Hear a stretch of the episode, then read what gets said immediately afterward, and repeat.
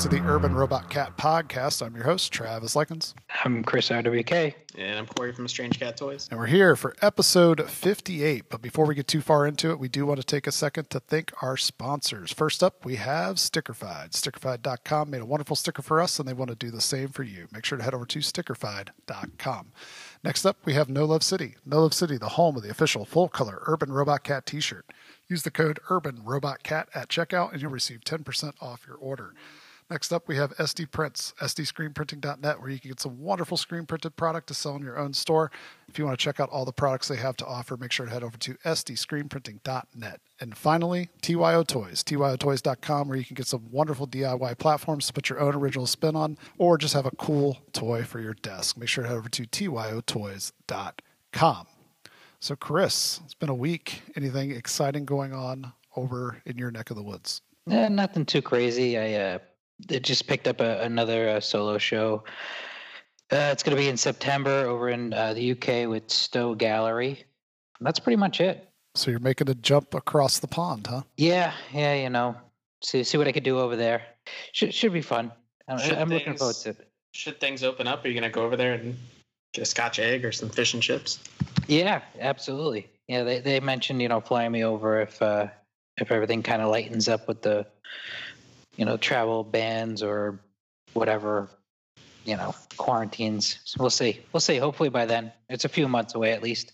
Nice. So, but what about you, Corey? What's new? By the time this airs, hopefully we're sold out of the new Chris Dokeby uh, Lava edition of the Puck um, that released on Saturday. Um, and then we have or have had our washi tape artist series one release, which hopefully does pretty well. Um, I'm pretty excited for the washi tape. Yeah. So for listeners that may not know what washi tape is, would you mind giving them the little update if they missed that episode? Uh, yeah, it's a, it's like a decorative paper tape. It's usually like made out of bamboo or, or something like that. So it's pretty sturdy tape. Um, it's not meant for packing or anything. It's more for just to look pretty. Looks nice, you know. Put it on your envelopes or whatever you want to put it on. It looked uh, looked cool, and if you're listening to this episode and you like Chris, you can check out uh, Chris's tape that's a part of the artist series. So get that little plug in there. yeah, thank you, thank you. What about you, Travis? What you got going on? Uh, this has been a week of uh, working on projects that are kind of like you know 2022 kind of thing. So not a lot to report on for UVD Toys this week, but uh, you know on the home front here.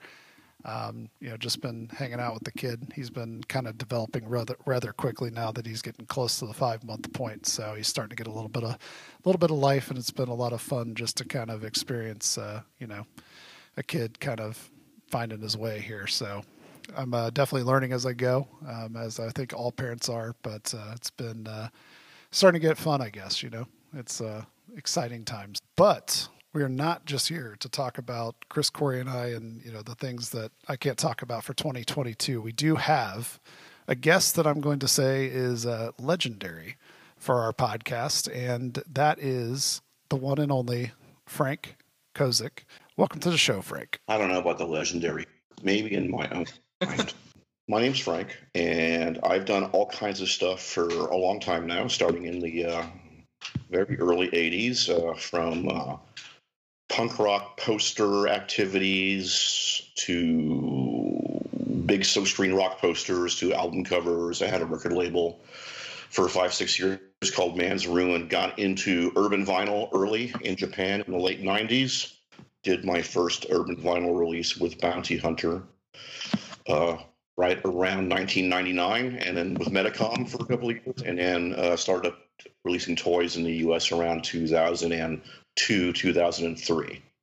Uh, done a million toys. I still do all kinds of artwork, every kind of format possible, from the rock stuff to designing products. Uh, I'm also been the um, chief creative officer for Kidrobot for the last five years, and kind of like trying to bring that back a little bit. I've uh, been involved in a million projects. Uh, a quick Google search of my name will show you all the wonders that care to take a look at. And now, uh, fixing get into the exciting new world of NFTs. So time travels on. So I've been doing creative stuff for about 35 years now. Mostly this sort of underground realm, whatever you might want to call it. People people like labels. I'm not a big fan. So, um, kind of whatever category you want to put me in, I've probably done something in that category. Were you somebody that was always creative as a kid, or is that something that you kind of developed later in life? As a kid, I was really into, you know, I had a chaotic, fucked up childhood. So naturally, I turned to like organizing small things within my reality, make myself feel better. So as a kid, you know, I like to draw, copy things, you know, build forts, uh, models, make models, uh, scratch build weird little contraptions, you know, decorate my room, uh, you know, all that kind of, of, of stuff. And uh, never, there were never any plans or aspirations to be a creative. I mean, when I was a kid, I was really into like, um, I was lucky enough to be able to go to the ocean every year. I was really into like a, animals in like you know kind of sort of vague dreams of like being a marine biologist or something like that. Um, but then you know as i got older economic realities you know i, I dropped out of high school basically. Um, you know once i came to the states i only went to school for like a year. It sucked. So i, I bailed and like went out. Was homeless for a while as a kid. Uh, so never had any plans to be creative. Uh, I kind of, uh, you know, went in this military, ended up being stationed in Austin, Texas in 1980, knowing nothing about it. But luckily, um, there was a flourishing punk rock and underground art scene in Austin because it was kind of the liberal oasis for that whole part of the country. Anybody that was weird in Texas, Louisiana, Oklahoma, kind of ended up in Austin doing their thing. So I was very lucky to stumble into a, like a really rich and vibrant, like sort of like a do-it-yourself street level cultural scene in Austin. Um, I had heard about punk rock, but had never experienced it live. So, like my third night there, I went to a big punk club called Clubfoot, which is long gone. I fell in love with that culture. So I kind of like was in the uh, early '80s punk rock scene, mid '80s psychedelic Texas scene, butthole surfers. Uh, got to know, worked at the clubs, did crappy little flyers. You know, Xerox Flyer Land was a lot of fun. Met a ton of bands. Um, started to sort of improve my poster game. Took it national in the early '90s. Got a big article in Rolling Stone for doing that. Was doing shows at like CBGB's Annex and stuff. Uh, got a book deal decided to grow up a little bit, moved out to the West Coast to San Francisco because uh, Austin was kind of like fading at that point. Um, definitely getting uh, gentrified out and priced out. So I moved out to San Francisco. Uh, started a record label, you know, set up a print shop, kept doing posters, started a record label out here, did the record label for like five years. It was called Man's Ruin. Um, started going to Japan a lot, started selling my stuff in Japan, going there, doing shows, doing commercial gigs. Um, stumbled across my first vinyl toy over there, as I'd say, probably 1998 or so. It was the uh, Bounty Hunter uh, Kid figure. I still have it. Saw it in a magazine, asked my friends about it. They're like, we know that guy. They took me to meet the guy at Bounty Hunter. He collected my posters. We hit it off. So I did my first actual toy with him as a collaboration. It was a version of the, of the Labbit. That led, and then right around then, Medicom fired up. So that led to doing some gigs with Medicom. So I did four or five toy releases with Medicom in the early 2000s, just for like Japan. Although I brought some over, tried to sell them, nobody liked them, nobody cared then. But I was really into it. I thought that uh, toys had a very promising future. I was burned out on the music scene at that point. Uh, got out of the music scene, was just sort of doing commercial art and whatever, fine art stuff, uh, gallery shows and shit like that. But I was really into the toys because it really reminded me of the early days of the punk rock scene. I really liked the energy and I really liked the I've always been a toy collector going back to the 80s because there's actually a pretty rich history in punk rock of toy collecting, Japanese toys in particular, going back to the early 80s. And um, sort of found my niche with the toys. I really liked it because the toys let me, you know, I've, I mean, I've always done all kinds of weird stuff, but the toys, like, I could do really creative stuff and like have a manufactured product happen. They became really popular. So, um, I really, really like uh, the toy scene uh, and just it, it, you know, I've done way more in the toy scene now. I mean, I continue to do all the other stuff, but the toys are what I really love. And so, kind of, uh, I mean, there's a bazillion side trails and side stories, and you know, for weeks on end. But that's kind of the basics of it. So, no, no formal training. Like I said, high school dropout, went in the military, punk rock scene. That's what sort of created my the way I approach things. And um, you know, these days it's kind of weird. I mean, I, am still doing really weird shit, but at the same time, you know, uh, my days consist of dealing with like all the major movie studios and. Uh, you know, licensors and all this insane and Hello Kid, all this insane shit. Like I actually oversee. I mean, a Kid Robot. I put together a creative team. I have a pretty free hand, uh, as long as it makes money for the owner. And um, so, you know, on any given day, I'll be dealing with like a huge with Marvel Studios and then like you know obscure shit. So, uh, really varied experience. I mean, over at Kid Robot, I have thoroughly overseen at least probably 2,000 product releases in the last five years, you know, both commercial and working with individual artists. So, um, pretty, my days are interesting, very interesting. Are you are you still enjoying it with the oh, yeah. the more it. commercial stuff? Kind of going from you know more oh, of an yeah. underground start. So the big challenge, you know, I mean, you know, toy collectors piss and moan always. Oh, Kid Robot's a sellout, but you got to understand something. Like all the glory years of Kid Robot were total chaos, and they made amazing stuff, right? Mm-hmm. Uh, but somebody has to pay for that. So you have to understand something like between the big beginning of Kid Robot and when it finally sort of went tits up in 2014, and I mean it was two days away from a bankruptcy, there was always an investor group behind the company, and that investor group at the end of the road lost 18 million dollars mm-hmm. in those what was it like nine years. So all of that energy and creativity was awesome, but like they never made money. They just lost millions. I mean, there was revenue, right? But at the end of the road, the people that funded Kid Robot paid for the dream. They were out like a lot of money. So the guy that owns it now came in there and, you know, he's a businessman. And so his trip is like, do what you want as long as you make me money. So I do like doing the commercial stuff because, like, the only thing that makes like an artist dunny series or an art dunny or an art piece, like say, you know, a Candie Bolton piece or a Brandt Peters piece or a Jesse Hernandez piece possible, is all that sort of mundane Simpson stuff. So so what we try to do is find the best possible mix to make it all happen. And what's been really nice is over time the licensors have been getting looser and looser. So we're actually starting to be able to do like weird SpongeBob toys, and they're completely licensed. They're not a bootleg product. So the original creators getting their money, the people that own the copyright are getting their money, the artist is getting their money. And to me, that's a goal because our whole aesthetic, like if you look at say the current toy scene, which is fucking awesome again, the really cool stuff is usually a bootleg version of somebody else's shit that's been twisted around in a cool way, right? Mm-hmm. So that's really great. But as someone who has his own IP and have had my shit bootlegged over the years, like it or not, the guy the guy that created SpongeBob or now his estate, right? They deserve to have their say because SpongeBob was invented by them.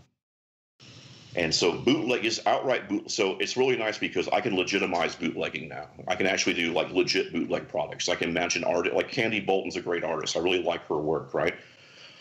I can actually get her to do a really weird Hello Kitty thing that's totally her vision and it's all legit. Everybody's happy, everybody's paid. It's a legit product. And anybody that's an IP creator understands, you know, you have a logo that you own, you know, you don't want someone just ripping off your logo. It doesn't matter if you're big or little, the moral compass is the same. So the commercial, I, I enjoy the commercial aspect because number one is like, um, I like getting a win. So the fact that I can work with these larger entities successfully is a win for me on a personal level, right? And a financial level for everybody. And as time goes on, they're allowing us to do more interesting stuff with their IP, which I think is a win for like whatever artist is involved because if someone's an independent artist, like most of the toy artists are, for them to have like a Marvel product in their portfolio or something you know, the United States is like the only country in the world where it's seen as bad to associate yourself with a large successful company. Like in Japan, like Japanese artists are proud to work with a big company because it means that it elevates their status to the status of the big company, right? That's my approach. I mean, I got paid for the first thing I ever did a million years ago, right? So I have a different viewpoint of like commerciality. Just because of the commercial doesn't mean it has to suck, right? If you're a mm-hmm. kid that's living in buttfuck Idaho somewhere, you have every right to be able to go into a big box store and find a well designed product, right? Those kids don't have the luxury of, you know, going online and spending 250 bucks and waiting three years for Mighty Jaxx to deliver something. They just don't. But they can go into the local Target and find a, one of our weird minifigures and they can pay 12 bucks and get it. And you know what I'm saying? So I've been a populist. I, I don't like the exclusivity game. It worked for KAWS. Awesome. Exclusive worked for him. Doesn't work for everybody. Doesn't work for me personally. I don't want to have to like uh, sweat blood to get a toy I want. I want to be able to get the fucking toy, right? At an affordable price. So I have a completely different mindset. Like I understand the underground and I understand commerciality, and I think it's allowed me to thrive at Kid Robot because I can work both sides of the fence for everyone's mutual benefit. That might sound grandiose, but it is in fact what happens every single day. You know, I make hundreds of decisions decisions every day millions of dollars worth of merchandise, and so far, you know, the owner's happy.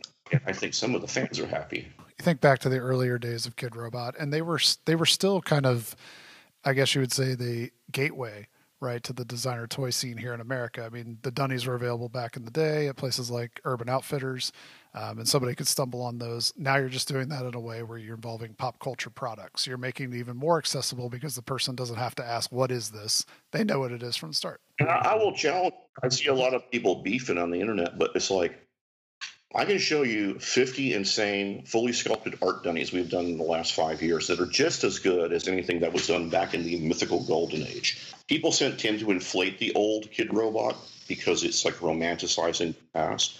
But if you look at some of those early releases, they were novel, but they were pretty crude in comparison to some of the stuff we're doing now. You know, I'm proud to hook up, like, to put Stephanie Buscema's Santa Muerte Dunny up against anything from 2007. I think another super interesting thing you guys have been doing with the Dunny lately has been the the fine art and pop art kind of connection with the officially licensed product for you know Andy Warhol and you know the myriad of people that you've done. But I, I think that's a really cool way to tie in art with the Dunny as well. I mean, it all started with the Warhol Foundation. I just cold called them one day and sort of went on this whole rant about like they're like, well, why should we let you do it? I go, well, you know, Andy, he revolutionized pop art because he used industrial methods to make like his limited art editions. We do the same thing. And they're like, ah, we see that connection. And then we did some samples. They liked the way it looked, right? Like they're like, Andy would have liked this sort of. He would have liked the industrial aspect of it. So, working successfully with the foundation, we've actually become friends over the years. Working successfully with the foundation to do a bunch of like, you know, somewhat interesting things. That's what led to everything else. The Met called us.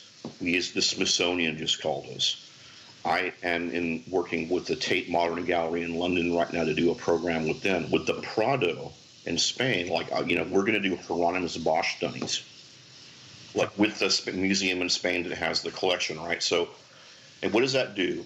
Okay, so that does a couple of things. That takes old art, right, and reintroduces in a format for young people that might actually turn them art onto that stuff. Okay. All right, number one. Number two is it turns on weird, snooty rich people to the fact that there's this whole nother world, and you're starting to see it work. You know, KAWS stuff is going for money, right? NFT stuff is going up there. You know, I have an Invader plaque that I bought like for 50 bucks 10 years ago. I just got offered like 20 grand for it. So, a positive aspect for people that are into toys that collect and buy and sell and trade and flip is that associating with these sort of higher cultural spheres, right? I mean, dude, think about it. Like Sotheby's is fucking selling fucking vinyl art toys, dude. It's crazy, right? Auctioning them. So, uh, if you have the right stuff in your collection, well, your collection is dramatically in, increased in value, right? You know, I got a four foot KAWS that I bought for thirty five hundred bucks at Comic Con, at first edition. You know, I could go sell that for two hundred grand. I'm not going to, but so there are positive aspects. And what's also interesting is more sort of like higher tone, interesting artists are interested in getting involved in the format. So it's just like, you know, I, I, I used to be on Skullbrain. I used to, you know, collect the Sofubi stuff. And I watched Skullbrain go the other way. I watched it just turn into a little circle jerk of six guys bitching about how nothing was authentic anymore. and it killed it killed the scene. It killed it for the toy makers. It killed it for the artists. It cl- it killed it for anybody new that might be interested in coming into the scene.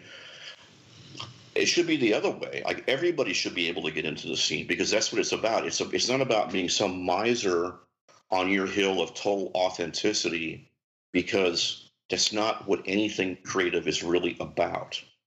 You will find very few artists that have that opinion. It's always just collectors that have that opinion. Artists want to sell their shit. Artists want to get paid money. Artists want to see their shit on every wall in the world. So why should like collectors, like weird miser collectors, who actually the worst ones never actually buy anything? yeah. Seriously, the, the most vocal asshole trolls are the ones that are sitting literally sitting in their mom's basement like with their dick in their hand it's absurd to let them run the scene so in a way i'm kind of glad that forums died out with the advent of like facebook and twitter and instagram coming up in the world because it's really opened up the format if we were still depending on like collector forums to get information on toys the scene would be completely dead Totally. Yeah, I, I recently got uh, shit on on a Facebook group over like nonsense because they thought I let somebody cut mine over a show or something. And I looked up all these people that were shitting on me, and like, not one of these people have bought anything from my shop ever. So why the fuck should I care what they say? but you know but because the formats make everybody equal right? And people can't help but like rush to defend themselves and once you defend yourself against a troll you make you elevate their power right? Like i hate critics. It's like before you're a critic of a format you should be successful in that format. Like before you can criticize movies go make one before you criticize a painter go do a painting right like just to sit there and go, well, I can't do, but I can tell. Mm-mm, I don't believe in that at all. At all. I think that's not because they have no idea the struggle that a lot of people go through to even have the balls to create something and show it to other people. You know, I'm very effort oriented. It's like I may not may not like that person's work, but I respect the effort that went into it. Because at the end of the road, that's what's really important. That's the real cost of that. Like they spent part of their life making something to show to other people. So to me, it's about them like using up a portion of their life. It's a permanent cost. Some guy, mm-hmm. I might hate that dude's painting, but dude, that guy spent like two weeks of his life working on it. I respect the sacrifice of two weeks of his life when he could have been doing something else. That all ties back to also, like you were saying earlier, with IPs as well. You know, somebody spent their time developing and coming up with that. They deserve to get that that payment. You know, Marvel has spent like a billion dollars making, you know, the Avengers popular. Not right for you just to totally rip them off. You should, and you know what? It's not that hard to get a license. It's not that expensive. You can, those companies can be open minded. You can go to them and go, hey, you know, I want to do this weird thing, this niche market, this thing, it might help your image. Sometimes they say yes. I mean, I really think it's like as long as you're not trying to like hurt their brand in some way or make it like against their morale moral compass or something like that, they're they're pretty open to the ideas as long as you can get to them. And the thing is, a lot of people squawk about, well, I should have the freedom to be able to fuck with their shit. And I'm like, I go, the real freedom is why don't you invent your own stuff? You're free to invent your own things, or at least be honest about it. Like a lot of my work is was and is still collage based, where I use other people's shit. I translated it to make new messages. I never claimed any of that stuff is mine, right? I've always been thoroughly honest every interview, everything. Whenever anybody brings it up, and I've gone to great lengths at times to find the original creators and pay them. Like I gave money to people in Cuba because their grandfather did that poster for whatever the communist. I mean, I've done shit like that, you know, when it's available. And I've never claimed that, no, I did this drawing. Like if I copied that drawing from something, I will be like, yes, I copied it from this. And I'm at least I'm honest about it. And I think in return for that attitude, like I've never been fucking sued or fucked with. In fact, a lot of times I've been given, I've been granted a license after the fact because they appreciated the work. So you should at least try. So long ramble. I don't have a problem with the commercial aspects of Kid Robot because someone's got to pay the bills. Well, a lot of people they don't understand the. Sometimes you do have to sell something in order to fund the cool things, and that's the that's like kind of like the craziest thing. It's like they want to be the gatekeepers of these things, and they just can't just admit, yeah, you know, sometimes you got to sell, you know, the pop stuff in order for the underground stuff to even be shown. Yeah, and I really think if you think back to to most scenes that are cool and underground, you know, the thing that kind of stops them from growing a lot of times is is that idea of gatekeeping. Well, yeah, everybody everybody wants to be the person who says I like them first, and then they don't want to buy anything past the first seven inch, the first demo. Everything sucks since their first album, right? Like, yeah, exactly. I think the game is just to throw everything you can at the wall and see what sticks. And I think for me, the true value in all the creative arts is the creativity of it, is the doing, not the sort of the end result. I mean, at least, you know, I'm not that interested in my work once it's done. Like, I don't display it all over the house. I don't wear my own shit on t shirts. I don't even have my toys out, right? I have other people's stuff. For me, I like doing it. I like getting paid for it, getting rewarded for it, like anybody would. You, you show me an artist that doesn't like getting rewarded, you know, they don't exist. So, you know, or they're real and you've never never will hear about them because they're just in a hole somewhere doing their own shit for themselves um, forever. So anybody that puts their shit out into public view, so it's just weird. Like all, it's just like dudes that like fat motherfuckers that sit around and like talk about what this coach should have done or what that player should do. Motherfucker, you're not in. You're not out in that game. Like you're not. You didn't devote your fucking life to playing a sport. You got nothing to say about this.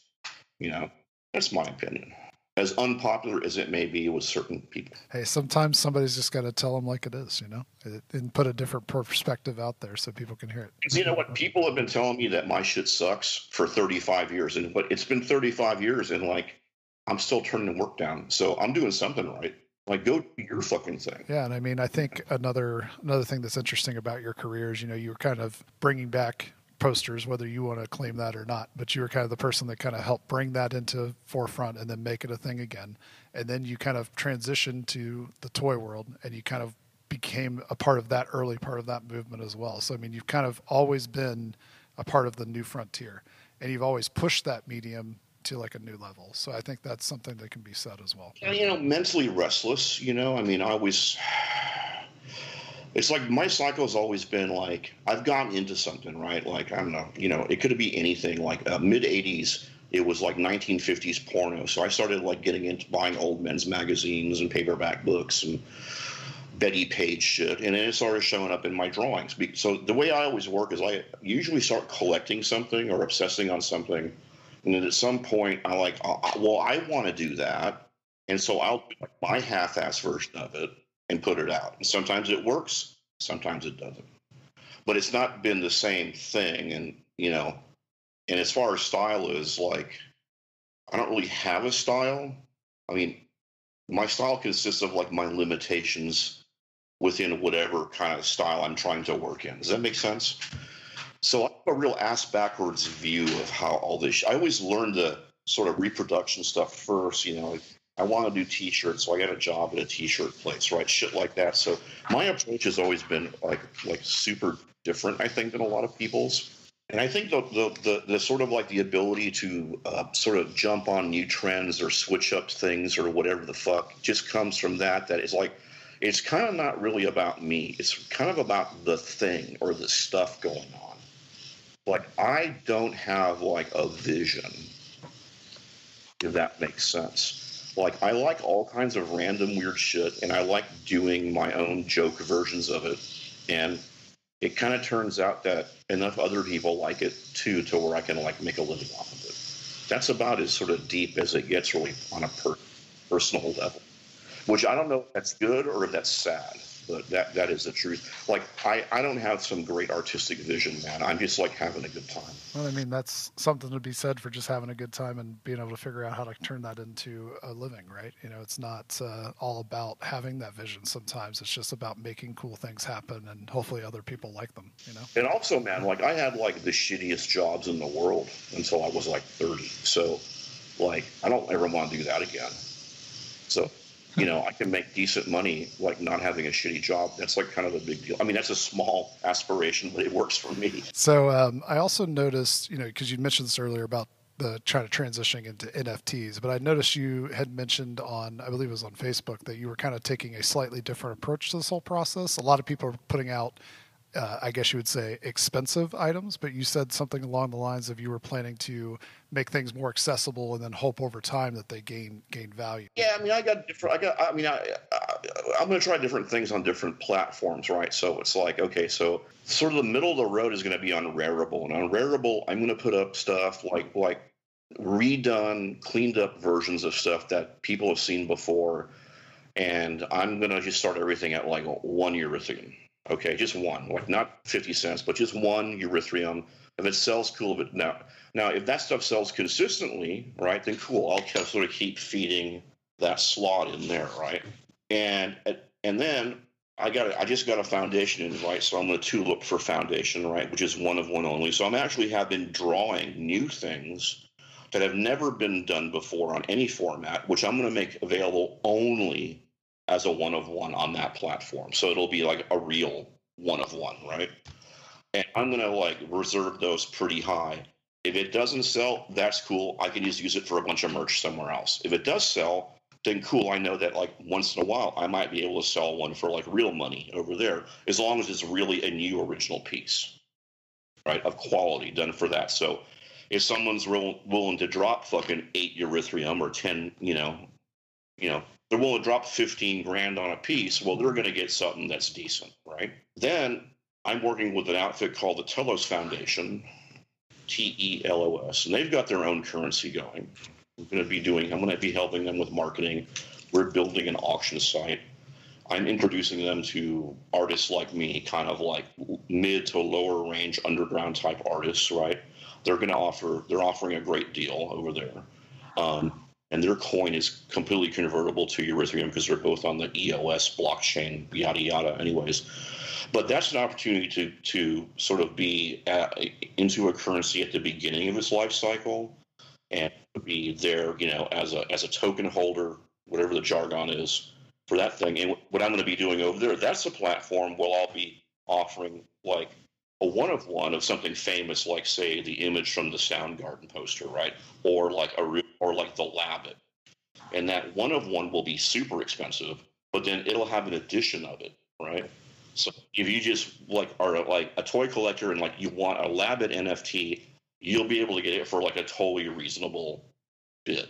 So I'm going to do three different kinds of things, and I'm working on getting, you know, 3D things done that rotate and all that bullshit too. So what you're going to see from me is I'm going to test out all the different platforms, all the different price points over time, because luckily I've got 30 years worth of shit stashed, right? So, you know, I got an endless amount of crap. And my approach is like, if it sells, awesome. I'll try to like so, set up, support, and maintain a market for my stuff at different levels, right? Where it's reasonable, it's not a scam. And if it doesn't work, it's okay because I do just fine doing real world stuff too.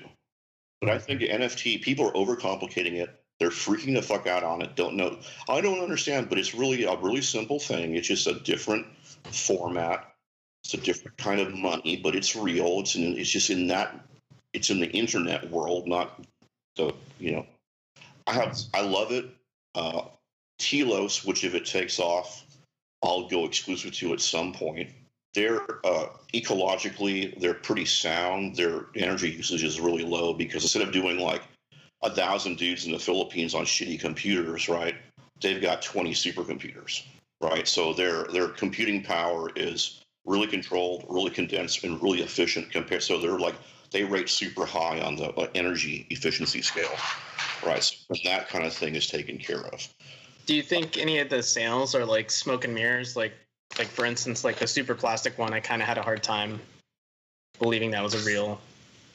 Oh yeah, totally. Uh, there's a I could totally talk sh- uh, uh shit about Superplastic being a fake company 100%. get Paul all cranky at me because, like, you know, nobody's Kickstarter goes from like 18 grand to 400 grand in 24 hours. It just doesn't happen. Right. Uh, so that shit's been a rigged game since the beginning. Uh, that being said, you know, um, I love Paul. You know, Paul's a you know he was a great guy to me. Um, I got nothing against him personally. You know, Superplastic like seems fun. I got nothing bad to say about it.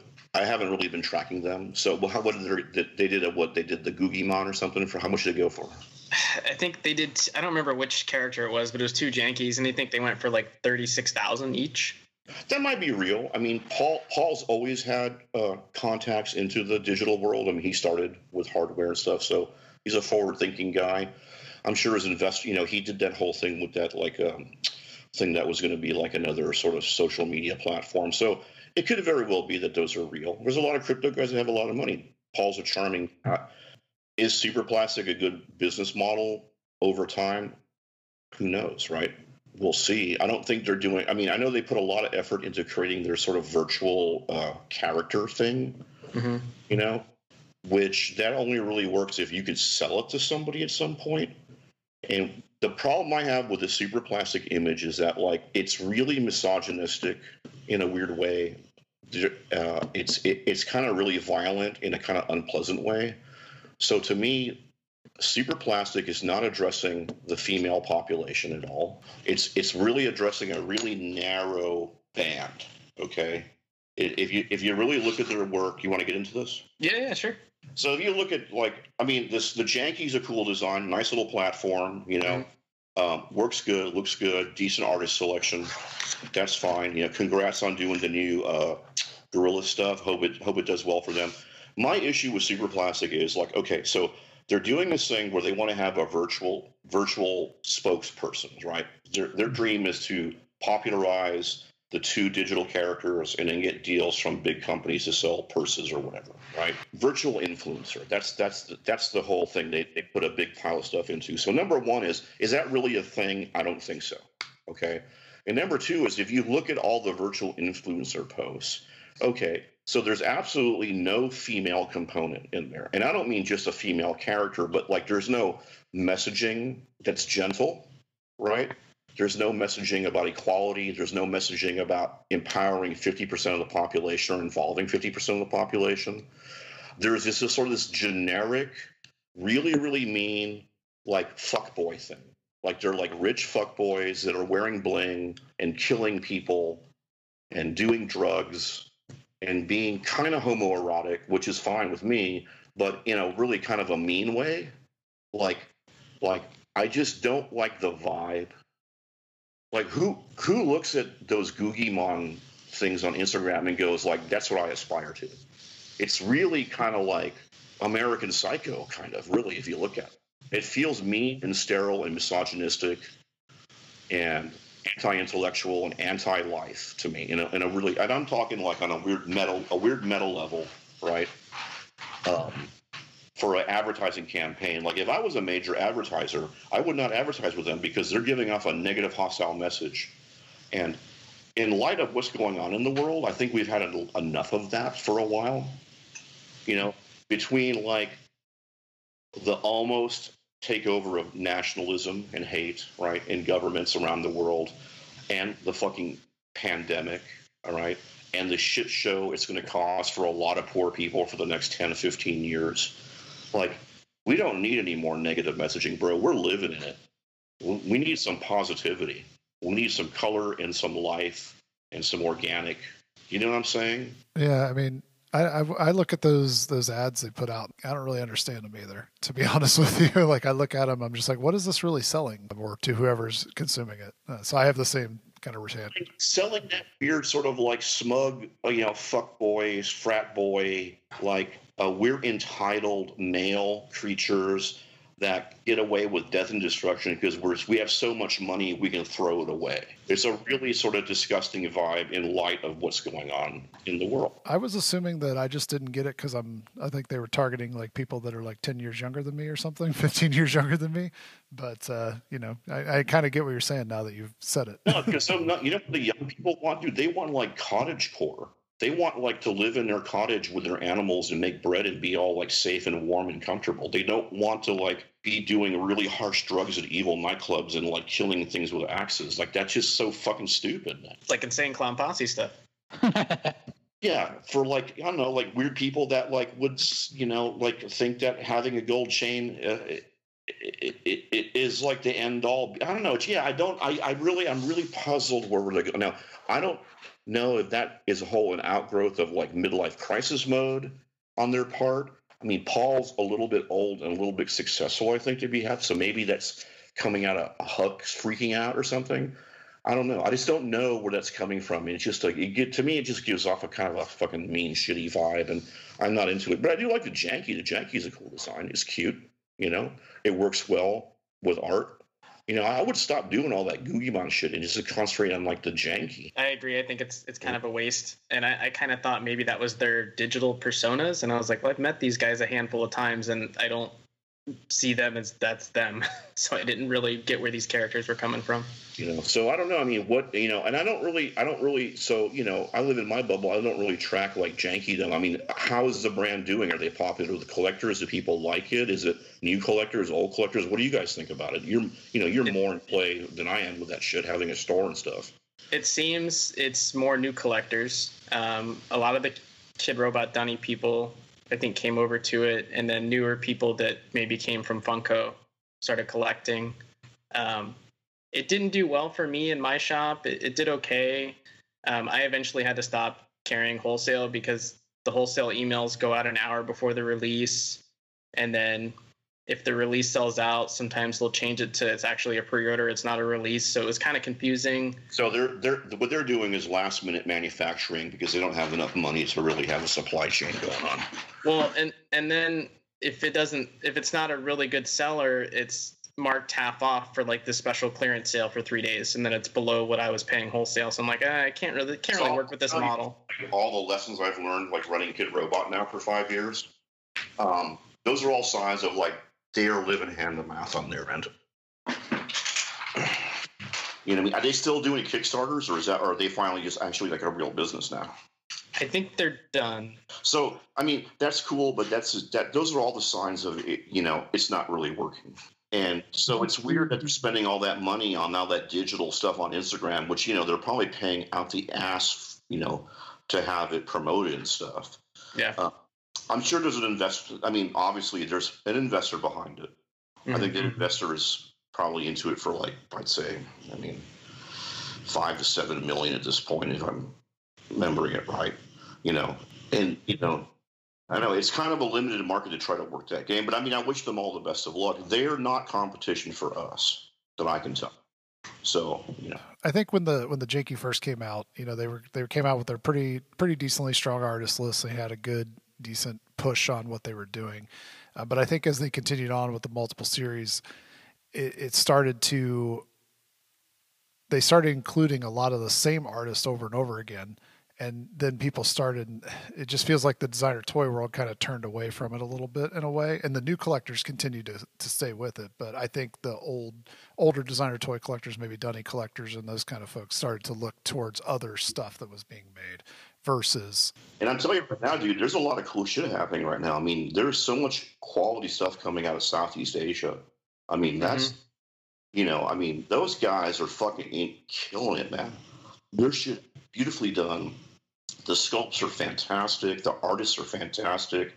The ideation behind a lot of stuff is really fantastic. Like, man, mega respect to all those guys, man. That shit is just, you know, awesome. I just more and more I'm seeing little dude, you know, dudes I never heard of coming out with the most killer fucking shit. So it's like, like yeah, it's like for that. You know? That's like all I really care anymore. I, there's there's like a handful of U.S. companies that I carry, but it's all mostly yeah the guys out of China. Yeah, I went over there for. I mean, I would be over there. I would have been over there this year, except for the fucking COVID. Because I've been working with dudes over there. I mean, we opened up into China. We're doing good over there, and I've got some other projects going on with over there that are like in stasis because of the plague. But I went to the. It's interesting. I went to the first Shanghai, you know, Comic Con, right, like four or five years ago, and it sucked. Right, there was nothing there.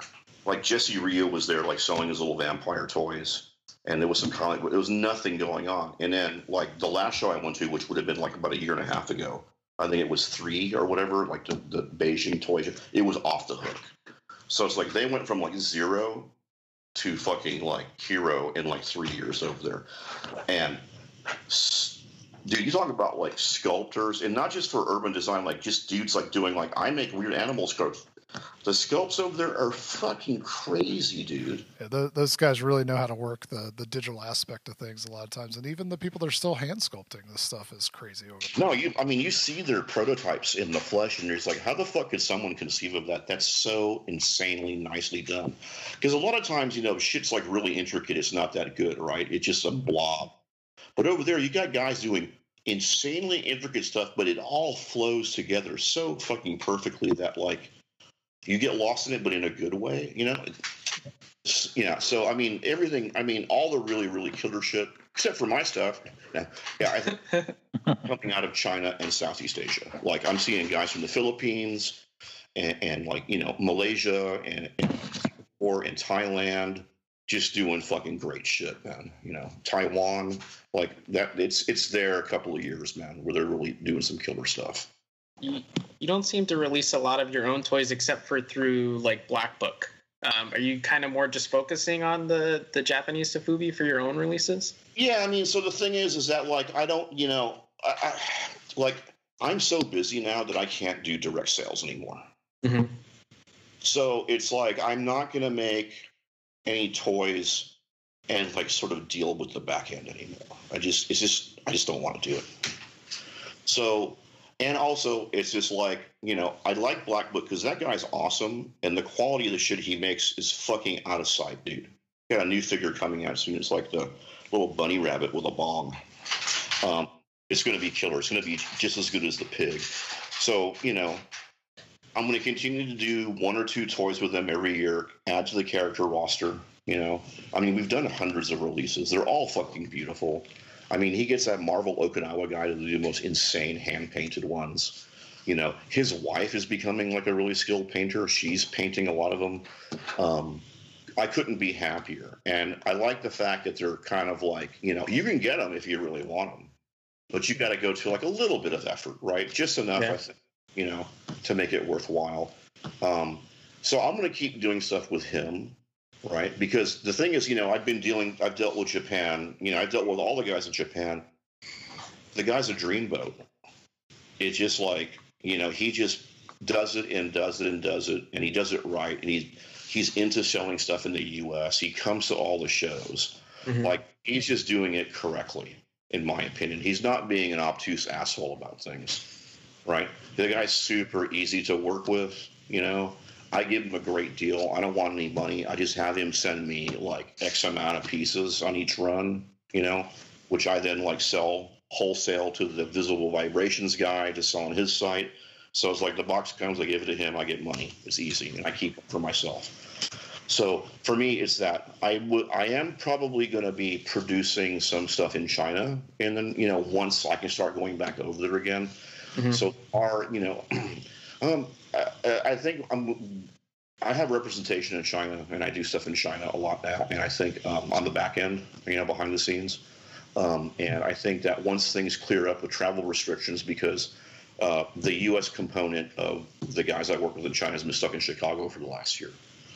So once he's back in in country and I can go back over there, we're probably going to do a major thing with like Labbit in China. Mm-hmm like we've been we've had some offers and some approaches, so I'll be doing some some stuff in China, but it won't probably won't come into the U.S. It will probably just be for China, which actually interests me. I want to do something totally different for a totally different universe over there because the Chinese market is really weird what they like and they don't like. It's usually mm-hmm. based on the character. They don't ever care about the context. So what's interesting about China? That's why I like Funko Field because all they wanted were Iron Man toys. They didn't care about like anything else from Iron Man. They just liked Tony Stark. And like China's weird. Like it's so, here's the story. So like when I went over there the first couple times, like there was just all this Iron Man happen, stuff happening, right? And I was watching the lines and watching the purchases at the shows. It's all women buying Iron Man toys, which is like crazy, right? So I went up to these. So I started going up to these women and going, "Why are you? Why do you like Iron Man?" And they're like, "Oh, well, because he would be the perfect husband." I'm like, "What?" They're like, "Yeah, he's like a hero, like a warrior hero, and he's like really, really rich and kind of good looking." So there's a whole different reason why Iron Man toys sell in China than they sell in the U.S right? Has mm-hmm. fuck all to do with Marvel or superhero movies. It's just like he's an idealized character that they aspire to like be attached to in a completely different way than you would ever think of, right? So, for example, like Disney stuff, right? So uh, we were in talks with Disney China for a while, and we're talking about like Bambi, right? So like Bambi, yes. I go, so, and what about Thumper? And like, what's who's Thumper? So they don't care about the movie or the connection of the friendship between Thumper and Bambi or any of that stuff. They're just like Chinese people like the deer character. They don't care about the rabbit character. So they actually are buying the character sometimes, Mhm. any sort of story or context. So the Chinese market is a little bit odd. So what you have to do is ask a lot of questions, right? And there's a robust sense of humor. So the Chinese market, they like it when you know things are fat and sloppy and weird, and you know there's some, you know. So Labbit actually works really well over there because they like the character, they like the fact that he's kind of a slob sometimes. So of all the stuff I've tried over there, Lab has been the most successful. So it's really the Chinese market is really interested in that. I would definitely do a, a clear labbit with things inside because everybody eats that up. Yeah. So you know, so we'll see. There's more of those coming from Kidrobot. So you know, we're I'll milk that till it fucking falls over. Um, so you know, so but you got to keep an open mind. So if I was going into China with some real specific mission, right? Like this is my character, and I'm going to make it work this way. It's not going to work. You have to go over there and just be fluid about things, and just enjoy the whole process and the fact that you can make a toy for China, and keep your mind open to what they want, right? It definitely seems like you have to sell it in China though, because I've tried to make toys for China because we buy a lot of we sell a lot of Chinese you know produced toys here in the U.S. and so I tried to like create a toy that I thought people in China would like, and almost nobody in China bought it. But I think it's the fact that I'm not selling it in China. I mean, with the you know, like I sell a lot of like prints over there, like 2D artwork, and they just you know what's the most popular is like sort of Big Daddy Roth monsters, like hot rod monsters and stuff. Mm-hmm. They don't know anything about it. They don't know anything about car culture. They don't know anything about Big Daddy Roth. They just like the monsters. Whereas I was over there, you know, whereas if I would go over there and try to do like, you know, it's Chinese Zodiac, they'd be like, this is gay. We don't want this, right? So it's just, it's like they seem to want stuff that has nothing. A is like 100% American, right? Made in America by Americans, and two has nothing to do with China. Just like you know, you know us, like you know, anything that comes from Japan is exotic and weird, even though like it might just be the biggest piece of crap to the Japanese people. You know? It's like when Domo came over, right? It's just like a you know like an ad for a TV channel over there, and then over here it's like, oh, this cool character. No, I went through that my first trip to China to Japan. Like my first trip to Japan, I, I was really into Hello Kitty stuff for weird reasons. As I went over there and hooked up with these dudes, and they're like, "Okay, crazy American artists. like, what kind of wacky shit do you want to do?" You know, and they pulled out the and you know the tourist was Like, you want to go to Fuji? You want to do the you know? I'm like, I want to go to Puro Land, which is like the weird, shitty like Hello Kitty theme park, and they just like literally like dropped their glasses on the floor and they're like looking at me all serious, like, "Are you a pedophile? Like, what the fuck? What's wrong with you?" I'm like, "What?" They go, "Hello Kitty is for like little kids, and like it's for poor people. Like, that's why the why would no? Like, they were appalled. So because you know my view of what Hello, our view of Hello Kitty, you know, yeah, it's this, you know, and then you just have to keep an open mind, you know. And I eventually sort of convinced them that Hello Kitty was cool, you know, because she has no mouth yet she can scream. Um, Yeah, it's definitely always interesting to see what uh, people absorb as like big American culture, or vice versa. If we how we absorb other cultures as well, you know, and if, it could be something that seems totally stupid to the people living in that culture, but uh, to us it seems cool, or vice versa. Are you working with um, uh, Polyphony over there? Yes, they're excellent, excellent people. They are doing it completely right. Their gallery spaces are amazing. Yeah. They're really, really, really cool people. They're really investing a lot into building up a, you know, not a fly by night scene at all. Like they have long term plans, you know, to build a lifestyle lifestyle brand. They represent me over there. Um, Kidrobot does all a ton of ton of business with them, you know. So it's been a really good. It was great meeting them, and you know we've hooked up, and business has been really good. Really That's good. awesome. Yeah, they just um, ordered some Super Crash from uh, Josh Divine, the toy we made with him, Yeah, um, to see how it does. good. Is that the Astro Boy one? Uh, the Mario one, Oh, okay, yeah, good. the uh, unofficial Mario one. I'm, wa- I'm wagging my finger. No, Hey, if you can help Josh me is, get Josh is a good, license a good guy, man. So good. I hope I hope you have much success with that. Yeah, we're gonna try to continue the crash line. That we really are trying to get licenses, and I, I either can't get anybody to respond, or they don't want to see their character crashed, or in like a fail pose. So it's a little bit hard sell. But yeah, so we're in that kind of moral decision of make it or not, and it seems we just keep making it. A Delaware corporation. So they can't they can't track. Do it all through blockchain, dude. Then they can never catch you. Well, we- we've kind of found that if there's not a face, then that's like most of the IP. I would think would hold up in, in court. So And it's satire. yes, yeah. So so so far, no uh, no bad letters or court hearings. Right.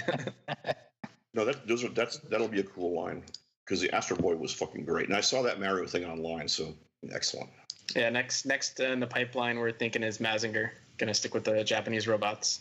That would be good. You could do a big fat. You could do the old style Tetsujin 28 where he's like just all fucking around, got a big round body. And that would be funny.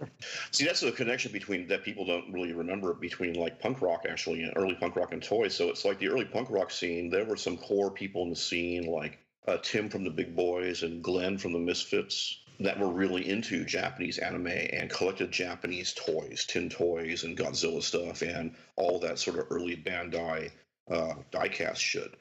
So like when the Misfits would come through town, like they would come to my house and I would sell them toys because like I Oh was wow.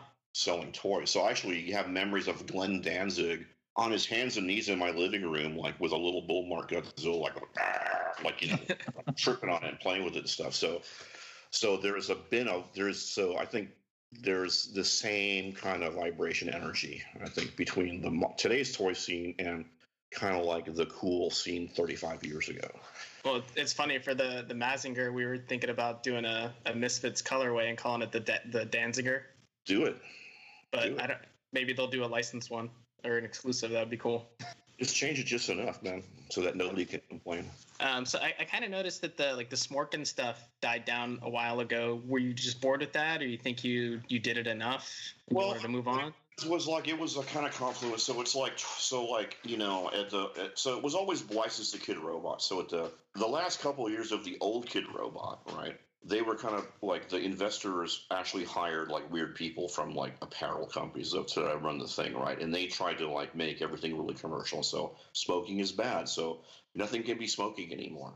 And so sales naturally went in the toilet with that stuff. Mhm. Um, and then the first couple of years or so of me taking over, it would just bad be bad form to pimp a lot of my own toys through Kidrobot. You know what Sure. I'm saying? I would have gotten like a lot of shit if I'd done a major push. But slowly started bringing back the Rabbit products, making him smoke again, and they instantly sell out. The trend is uh, uh, going to continue. Um, no one's really bitching about it. Everyone's just liking it.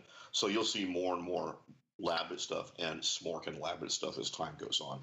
There's going to be a whole line of the Andy Warhol license on the Labbit. Oh, nice. Now those will not be smoking because they can't have, you know, Sure. because they, they don't want it. But the, there there's going to be, you know, I mean, I run a two year line plan, so right now I'm planning stuff for Q3 2023. Um, so you know, we try to, you know, even though it always like dies in development, right? It always goes to shit during the development stage. Like we at least do the planning. So I would say there's probably 50 Labbit products coming out over the next two to three years, and half of them should be smoking ones. And since the new deal, do you still retain your your Labbit IP in the U.S.? Oh yeah, I'm the sole copyright holder. Yeah, I get it's, it's mine worldwide, you know. But I'll sell. I mean, I'll probably sell it at some point. I may sell the Chinese rights off. How's um my money. I mean, because you know, I'm 60. I'm gonna, you know, I don't want to be doing this shit when I'm like 80 years old, bro. I, I got another five, six years, and then I'm gonna, you know, I'm gonna turn it off and go move to Portugal or something. sell that cause? I, I got heritage bugging me about that all the time.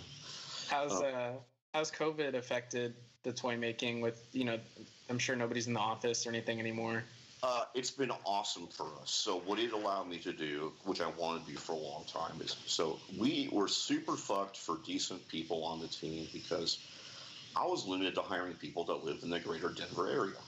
Not exactly a hotbed of creativity. No. No, no you know, no, uh, no diss on Denver, but so and I've been wanting to go full time remote for a while because I had to go out there. I spent like you know third of my life in hotel rooms because I have to go out there all you know like twice a month for extended stays, right? And all the stuff is getting old. So for our company, the COVID lockdown's been a blessing. So what it allowed me to do is get rid of the physical office permanently. Huge savings in overhead. Fucking huge. Okay. Everybody can work from home. It allowed me to weed out the incompetence like that. So everyone's working from home full time. Everyone's become much more creative and productive because like they're not spending three hours a day commuting or eating some shitty lunch. You know what I'm saying? Like they're comfortable. They're at home in their original creative environment, working at their, you know, working the hour. You know what I'm saying? They're working hours, but they're working in their worlds. Okay. So overhead went to like zero, right? Like physical overhead went from whatever a half a million dollars a year to zero, poof, like that. Okay we went from physical servers, which were fucked and always having to be replaced and always being to cloud serving. So our cost for the servers went was reduced by like 70% for better service and unlimited storage. All right. I mean, we have terabytes of shit, right, that we have to store.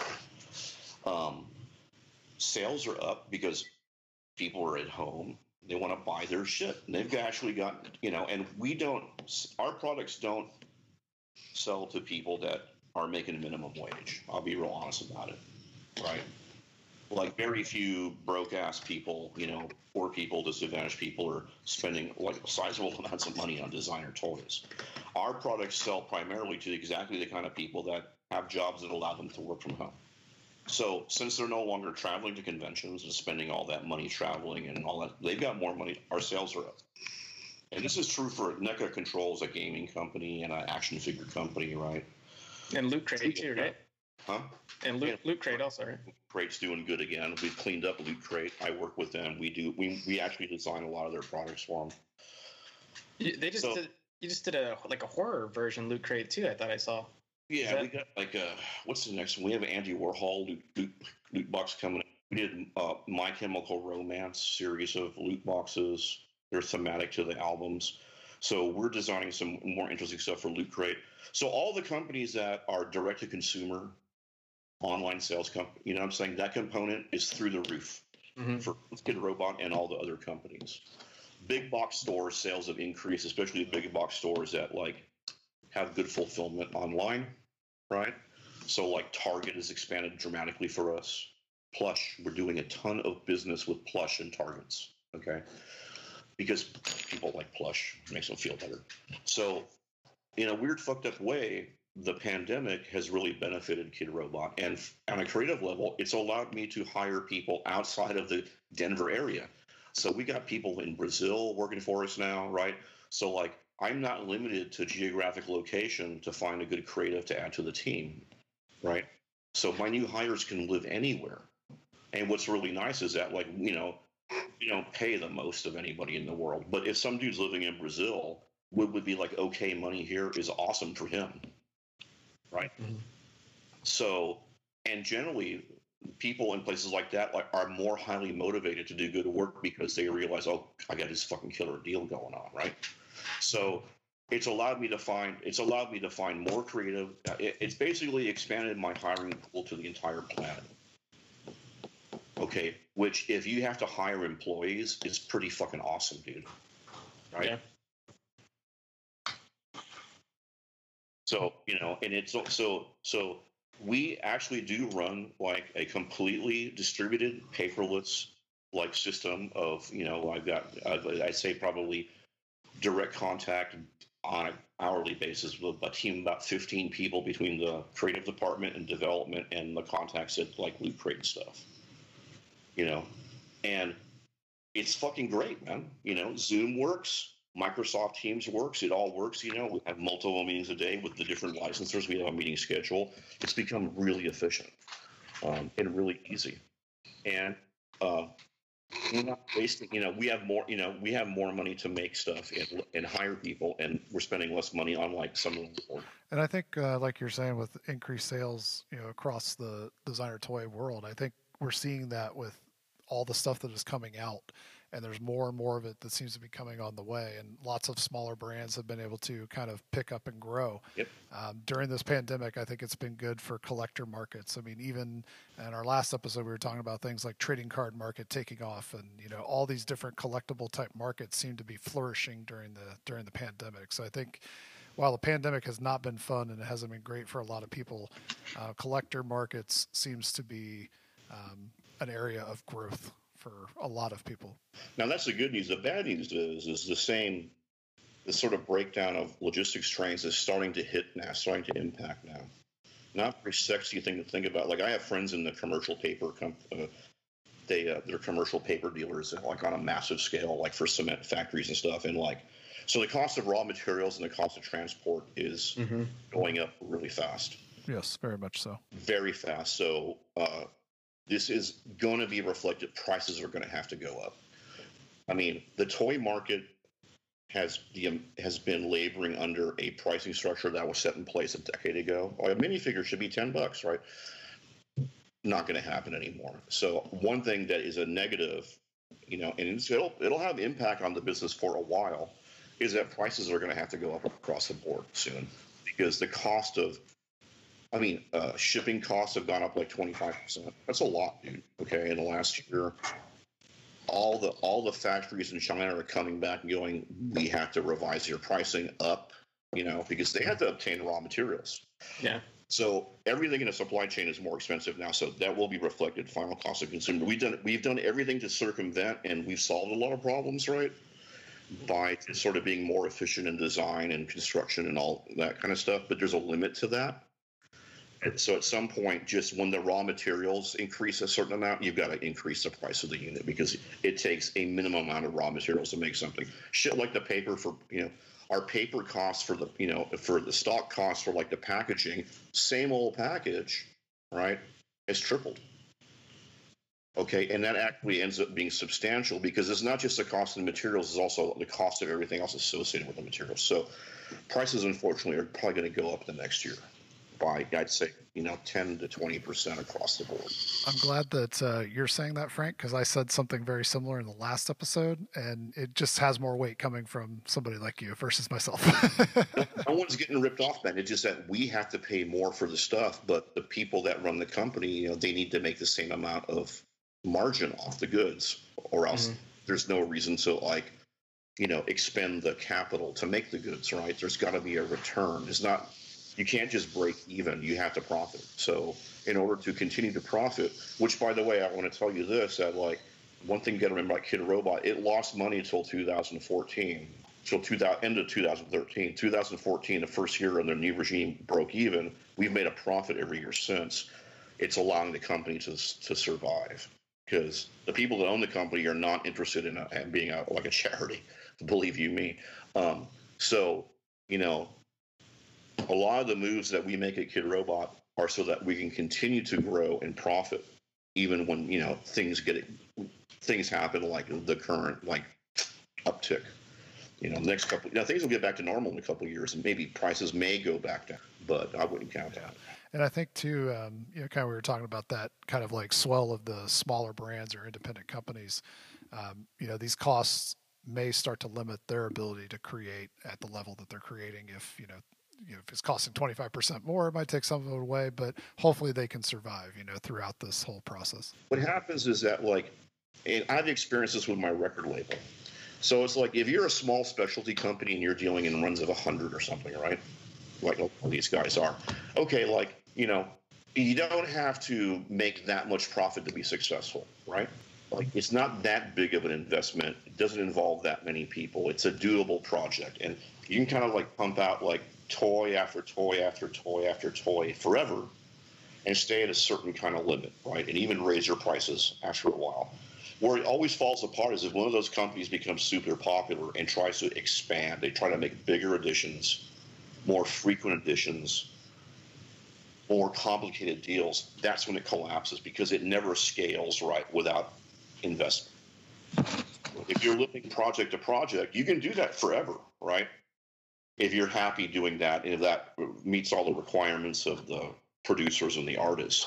where these companies get in. But it was irritating to me because like people are like, look at this this thing from company X is really cool. Look, they all sold out. And I go, but you got to understand, like they only made 50 pieces. We have to sell 1,500 pieces because we're this bigger company and we make stuff at these big factories because we could make 50 piece runs, but it's not worth the time to do it to the owner, right? Because he expects a certain volume of business. It's just like you. You're not going to spend six hours selling somebody a $10 minifigure. You want to spend six hours selling selling them the thousand dollar thing, mm-hmm. right? Because that's you only have so many hours in a day to make the money for your store. Same thing for making, you know, being on the sort of manufacturing end. So it gets complicated. So it's like, because even the owner will be like, this guy's stuff sells out all the time. Why aren't we doing his stuff? And I'm like, well, dude, they're only selling editions of 50. We can't sell 1,500 of those toys for 300 bucks a piece. The market's not there for it. He's like, oh, okay. So it gets complex. Hopefully, they'll all survive and thrive. But, you know, I mean, that's what killed record label. Is like when I was putting out only vinyl records, the small batches, it was beautiful and everything was great, right? The minute we started doing CDs and the numbers got real, the game got really dangerous. And then the day that like our distributor folded and left us holding the bag, the whole thing fell apart. So you got to be careful what you wish for sometimes. So it's like, you know, there will always be the hobby companies. They'll always make the coolest stuff. It's the same thing in the garage resin kit industry. I don't know if you guys are into that at all, right? But there's a million dudes making the fucking coolest like resin kits, but they're making like runs of 20 you know, and that's the only only way they can exist. So that's very true. There's always going to be the the people that are doing it as a passion, you know, hoping to make a little bit of money off of it. Right, because you and I love some weird random character from something, but like, there's not two thousand people going to walk into Target and buy it ever. Do you have any advice to the uh, up and coming artists that are just like getting into trying to make a name for themselves, and then also the companies that may just be starting out you know, it's a double edged sword. I think it's easier than ever and harder than ever. So, back in my day, 30 fucking something years ago, it was hard in the sense that there was no internet. You know, everything was physical, right? You had to call people, you had to know people, you had to travel places, you had to make physical connections. That being said, there were less places where things happened. So, if you were lucky enough to live in New York City, or Los Angeles or San Francisco or Austin, Texas or Minneapolis, right? You had immediate exposure to like what was going on, right? College towns. So it was easy if you were there. It was impossible if you weren't, right? Because it used to, you know, you used to have to like, you know, there was no such thing as this instant communication. You would have to get to know somebody, send them physical things, right, to show your work, right? Call them on the phone. Maybe you had a fax machine. You got a gig to do something creative. You would have to do it like by hand. You would have to draw it or paint it by hand. You would have to reproduce it somehow. You would have to send that painting back to the magazine. They, you know, it was incredibly hard to do. Thinking about it now, you can do something, email it to a dude on the moon. Simple. But the problem is because it's easy now, there's a million motherfuckers. Go look at deviantart.com. There are literally like a million people over there doing incredibly good work. So at the same time that it's super easy to be a creative person and to show your shit to everybody in the world, there's so much of it that it's become valueless unless you just somehow get lucky, have superior workmanship, really know how to work your social media channels. So it's easy to get exposed, but it's hard to turn that exposure into anything. Yeah. Like your podcast, you know, it's like, how many people do you get? Not as many as you would think, right? Right. You go through this, you know, you go through this whole ordeal on a constant basis to make your podcast happen in the hopes that someday it clicks and blows up. So 30 years ago, you couldn't you couldn't just sort of like I'm going to have my own radio show. It just didn't happen. You know, you had to like somehow get into the radio business and then compete with everybody. You know, now you can just have your own radio show 24 hours a day, but who's going to listen? So it's easier to do it. It's harder to just to actually get anybody to give a shit. So What I say is you got to do it and do it and do it and do it every fucking day, over and over and over and over. And don't ever let anybody say tell you not to do it. And at some point, if your work is valid, which is nobody can judge that but yourself and you're the people that like your work. So if your creative format is valid and your content is good, whatever it may be, at some point you'll hit a tipping point and then it'll sort of organically start to grow word of mouth on its own. You could spend a million dollars on like, you know, promotion online. It wouldn't do your podcast any good. The only thing that's going to work is to do it and do it and do it, or your art or whatever it is, and try to get next to people in a group where your work might add value to their experience and get them and then use them to leverage your work. You know what I'm saying? So that has always been the same way.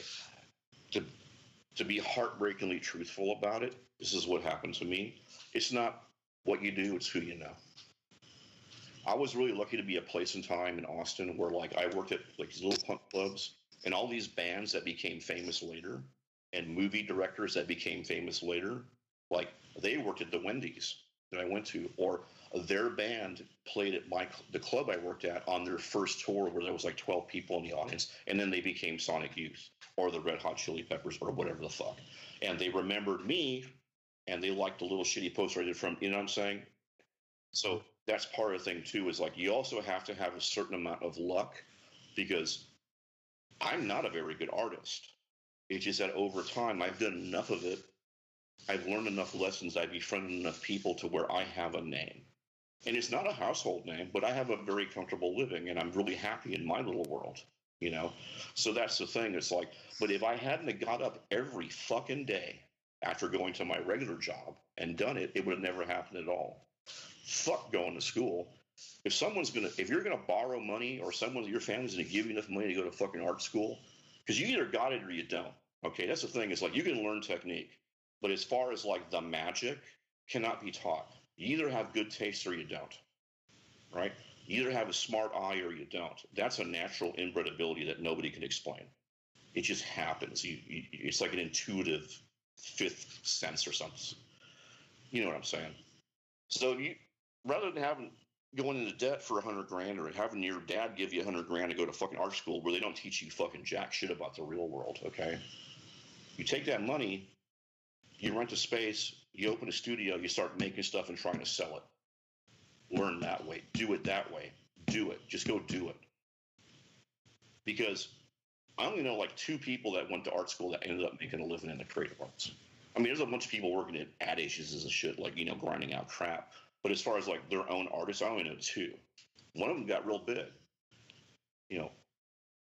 But the thing is, man, I, you know, I used to go and like do classes at, at this art schools here in San Francisco, and it's it's really nice when you're in art school. Everyone's like, dude, you're fucking, you know, you're valid and your your ideas are, you know, and like you're awesome and you get laid and all, you know, it's the art school experience. It's got nothing to do with the real world. Because the real world doesn't give a shit about anything but like what you can do for them. Art school is all about what they can do for you. The real world's about what you can do for them. You're a plumber. You're there to fix a problem. You're there to make somebody happy. You're there to add value to somebody else's like cultural experience, right? It's just later if you become popular, then they're do, they're going to do for you because they want not the art but the popularity, the allure of the the popularity. You see what I'm saying? Mm-hmm. So to me, man, like if you're a creative, you know, you have to accept the plumber part of it first, and that means you know you get up every day and you do it. If people laugh at you, you do it. If you get rejected a thousand times, you do it again. Over everybody I know, every band I know that really made it, like for real, it's because they got in a fucking van, okay, and smelled like ass for half the year and toured every shitty fucking club in the world until finally it happened for them. Right? That's what you got to do. That's my advice.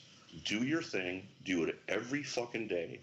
And like it or not, your entire life not in an egotistical way, but just in an energy way, in a making connections in a thought way, has to revolve around your creative endeavor. You can't just like, oh, I'll paint two hours a day and be successful. Your life has got to be painting. The, the, the places you go and spend time have to somehow either give you ideas or connect you to other people in the painting scene. Otherwise, you will never make it because nobody cares. Nobody fucking cares. Like, you could be the greatest artist in the world if you wall yourself up in a room and be all miserable about it part time. That's all you're ever going to fucking get because nobody gives a shit. Especially now because, like, there's so much competition online. Mm-hmm. I mean, you know, I have a great career. I mean, I have a lot of money, and you know, a lot of people treat me real nice and all this stuff. And when I say things, people listen. I go online, man. Everybody's better than me. You know, it's crazy how much talent there is out there. It would be fucking hard to be starting now. I mean, it would be easy if you could leverage all that, right?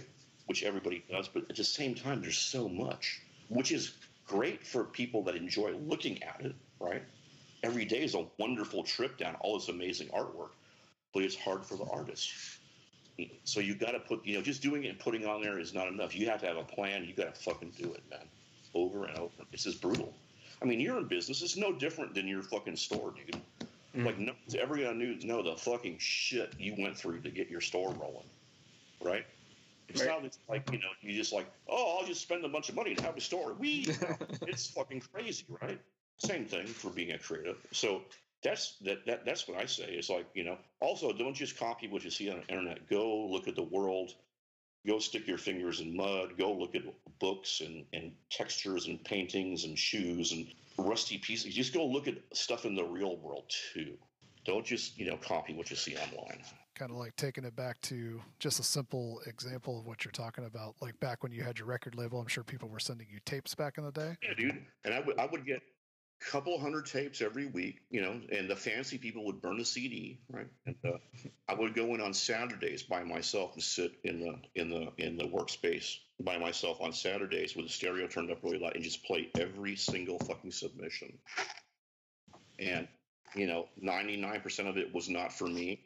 But once in a while, there'd be something brand new band. And, you know, some of them ended up being really popular bands, and some of them uh, will always linger in obscurity. But that, but you had to sit there and actually spend hours sifting through every week, sifting through all the tapes, you know, and making judgment calls based on me going and watching bands play live in clubs for 20 years. You know, like not a, I'm not a record collector, not an audiophile. I was a person that worked at punk and rock clubs for 20 years, right, in my youth, and like just experience a lot of the reality or whatever. So I mean, you know, but the world changes, but but it's possible because the other thing that's beautiful about the internet is that if you have the energy to pull it off, you could just do paintings of like squirrel noses for a living and make a good living at it if you become the squirrel nose person mm-hmm. and build a dedicated following of fans you know, and that's kind of beautiful, right? Well, guys, we've been talking for a while, so let's go ahead and start to wrap the episode up. Frank, if you want to take a second to toss out your social media so people know where to find you on the old internet. Sure. I mean, you spent enough time listening to me ramble on like a retard. You might as well look at some of the stuff. It's easy. I'm Frank Kozik everywhere. I'm Frank Kozik on Twitter. I'm Frank Kozik on Instagram.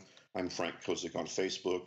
I'm Frank Kozik in Clubhouse. Frank Kozik wherever you go. No pseudonyms, just my real name. And Chris? Uh, at Chris RWK or at Robots Will Kill. And Corey? Strange Cat Toys on all social medias and strangecattoys.com. And I'm Travis Likens. You can find me at UVD Toys or UVDtoys.com. Before we roll out, we do want to take a second to say thank you once again to our fabulous sponsors. First up, we have Stickerfied, stickerfied.com, No Love City, no love nolovecity.com, SD Prints, SDScreenPrinting.net, and TYO Toys, TYOToys.com. This has been the Urban Robot Cat Podcast, a show about art and the people who make it.